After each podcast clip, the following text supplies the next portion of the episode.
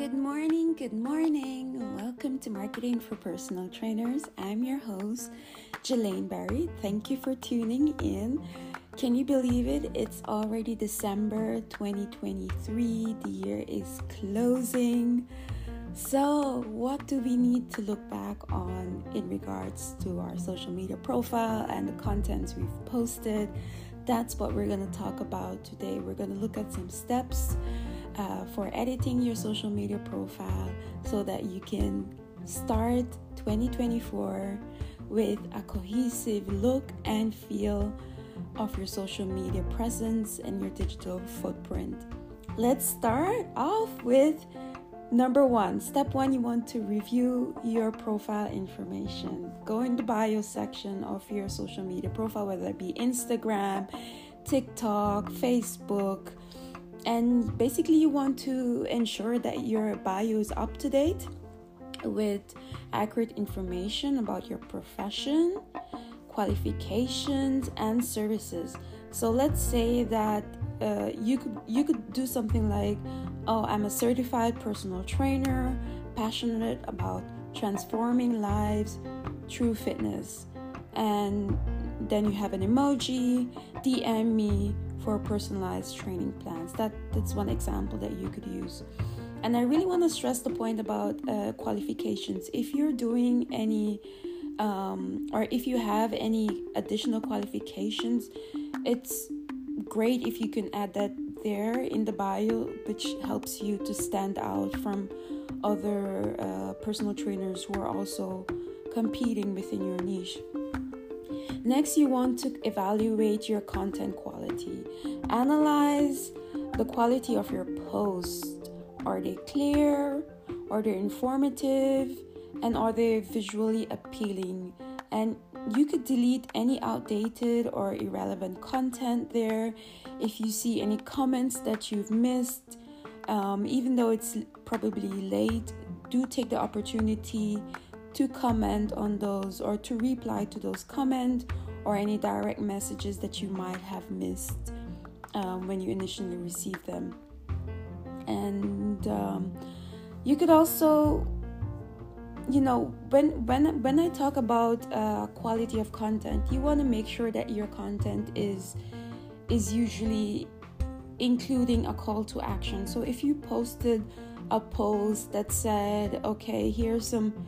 Nutrient packed lunch ideas, swipe left for recipes. You know, how many people actually engaged in that post? You can all see those in the insights, and um, that's that's what I mean with quality of post. You want to make sure that it's engaging, you have a st- strong call to action, um, and you're providing valuable information, quality pictures the next step is to assess engagement metrics. I already talked a little bit about this in my previous in the previous uh, section, previous topic. Um, you want to look at likes, comments, and shares. Um, if you have a reel, you can also see how long uh, people are looking at your reel. If it's really short or if they're watching it till the end Examine the engagement of all your posts and the call to actions, especially if you're using um, ads. You can see how many people actually clicked on your link. These are all very useful information in telling you if your if your audience is interested in what you're posting. You know, you want to identify popular content and use it as a guide for posts for next month and for next year you you want to get feedback from your audience you know? Thanks for all the love on my last my, on my latest workout video. Your feedback inspires me. What topics would you like to see more of? And this allows you to not only provide content but also receive feedback on how your content is being received by your audience.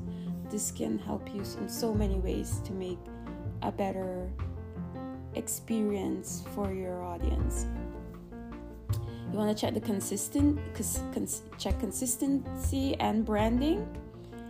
Um, so, what's your visual identity? Is your ensure that your profile maintains a visual style that matches with the perception that they've um, developed of your brand so from the and from the whole year let's use the whole year from the whole year that you've post been posting content does your content cohesively and consistently have a visual identity a visual style a brand voice a brand message so using make sure that you use a cohesive color palettes filters, fonts. Yeah, these are these are. I know these are very much in the detail because I even have the experience that sometimes you know you can lose track of changes that you've made. So, for example, last year you used a different font size or different font type and this year you changed it and you, you want to keep track of what's the latest version of your your visual identity. What have you said? Okay now i'll be using no bold text and last year i did use bold text. Minor details but all collectively important to the brand message and your your consistency in your visual identity. Um, yes, next you want to do is evaluate your audience demographics. You want to use Instagram Insights to understand your audience demographics, tailor your content to appeal to those audience. So based on those insights, you could assume that I don't know, maybe your audience loves quick workout tips more. Um, and you'll be sharing more bite sized routines due to this if you if you see that you post workouts and the engagement or people are listening to your reel all the way to the end compared to so for short videos compared to longer videos like oh okay so this confirms um, what you believe to be true or you su- suspected to be true these are very helpful the next step you could also do is like respond to comments and messages. I have also mentioned this already. So, are you responding promptly to comments and direct messages? I mean, you can always go back uh, at the end of the year, which is a little bit too late, and to see the comments uh, and direct messages that uh, that you've missed. But I ideally you want to make sure that you're your respond rate is is within two hours actually anything over is not that direct. And if you looked at if you look at some of my previous podcast episodes i do talk about how you can connect your so for example if you have two separate instagram accounts if you have your personal your your personal and your business you can connect them. You can connect these accounts and you can easily switch in between profiles so you don't have to log out and log in each time. You can just with the tap of a button, you can easily switch between profiles and you can always check on how your business profile is doing and if you have any messages. This enables you to be more alive in your engagement and in your response.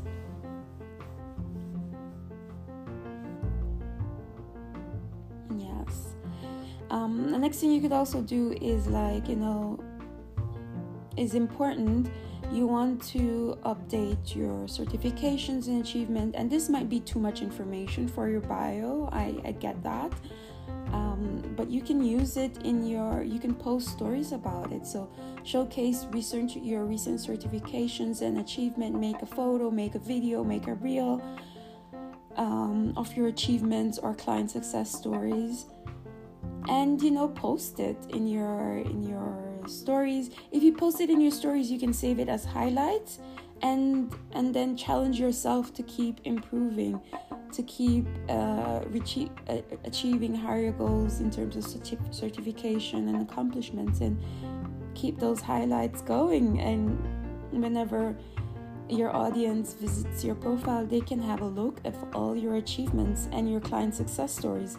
Have another highlight for client success stories.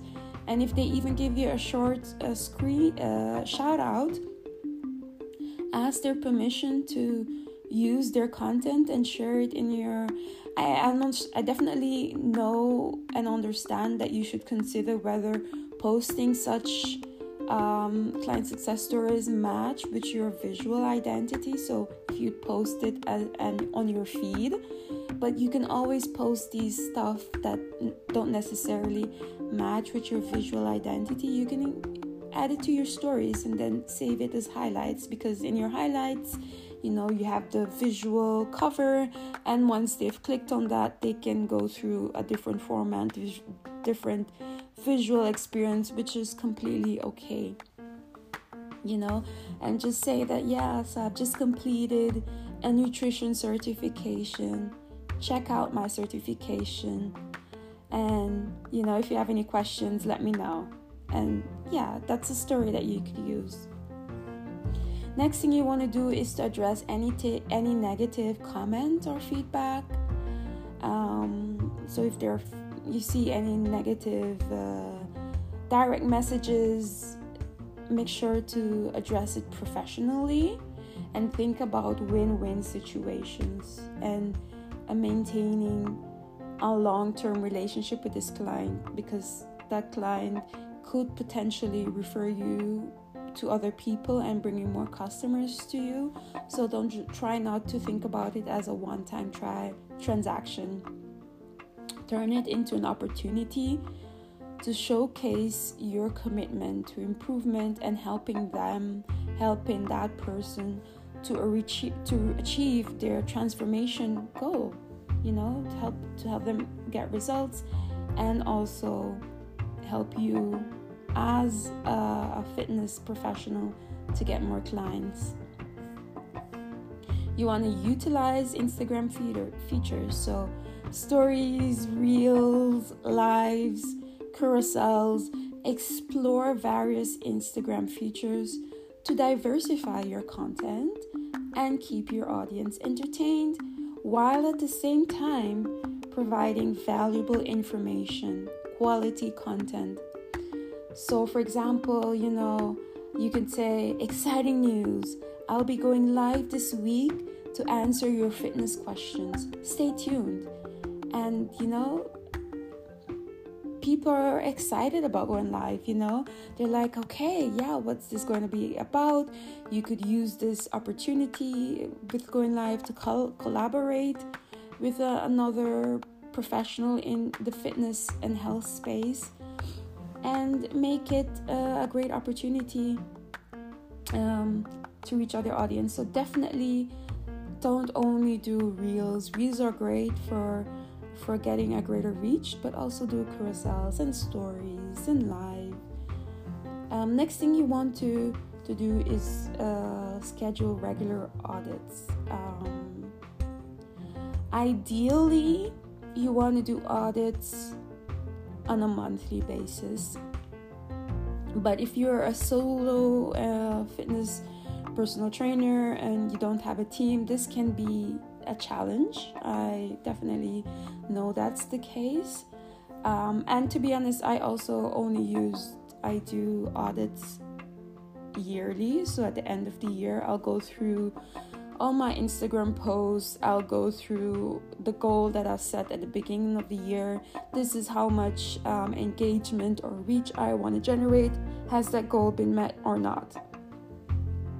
What content post do I see receive the least amount of engagement?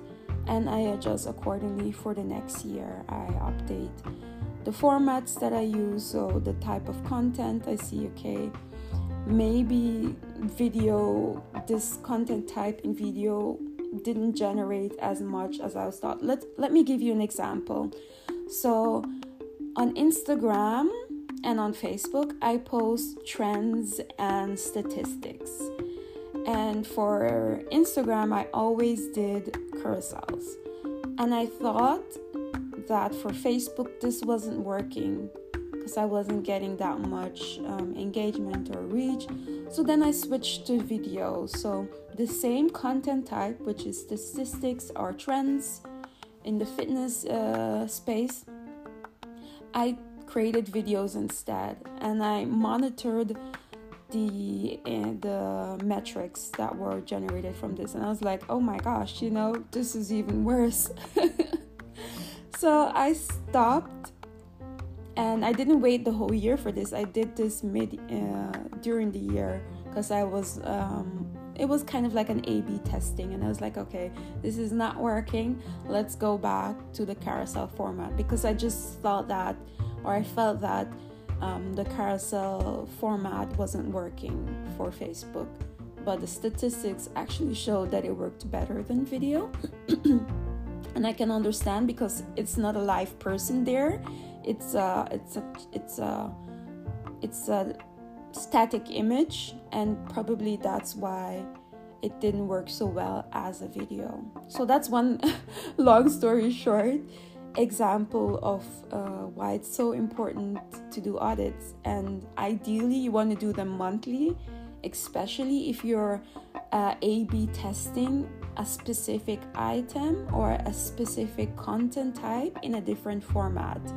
You want to do it monthly or yearly if you're doing it as a whole.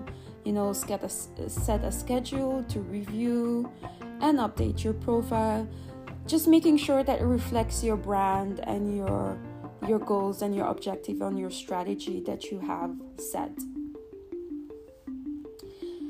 Yeah, so um, that's that's the wrap up. That's what I had for you today. Thanks for tuning in, and I hope to see you next year. This is the last podcast for this year. So I wish you happy holidays and see you next time.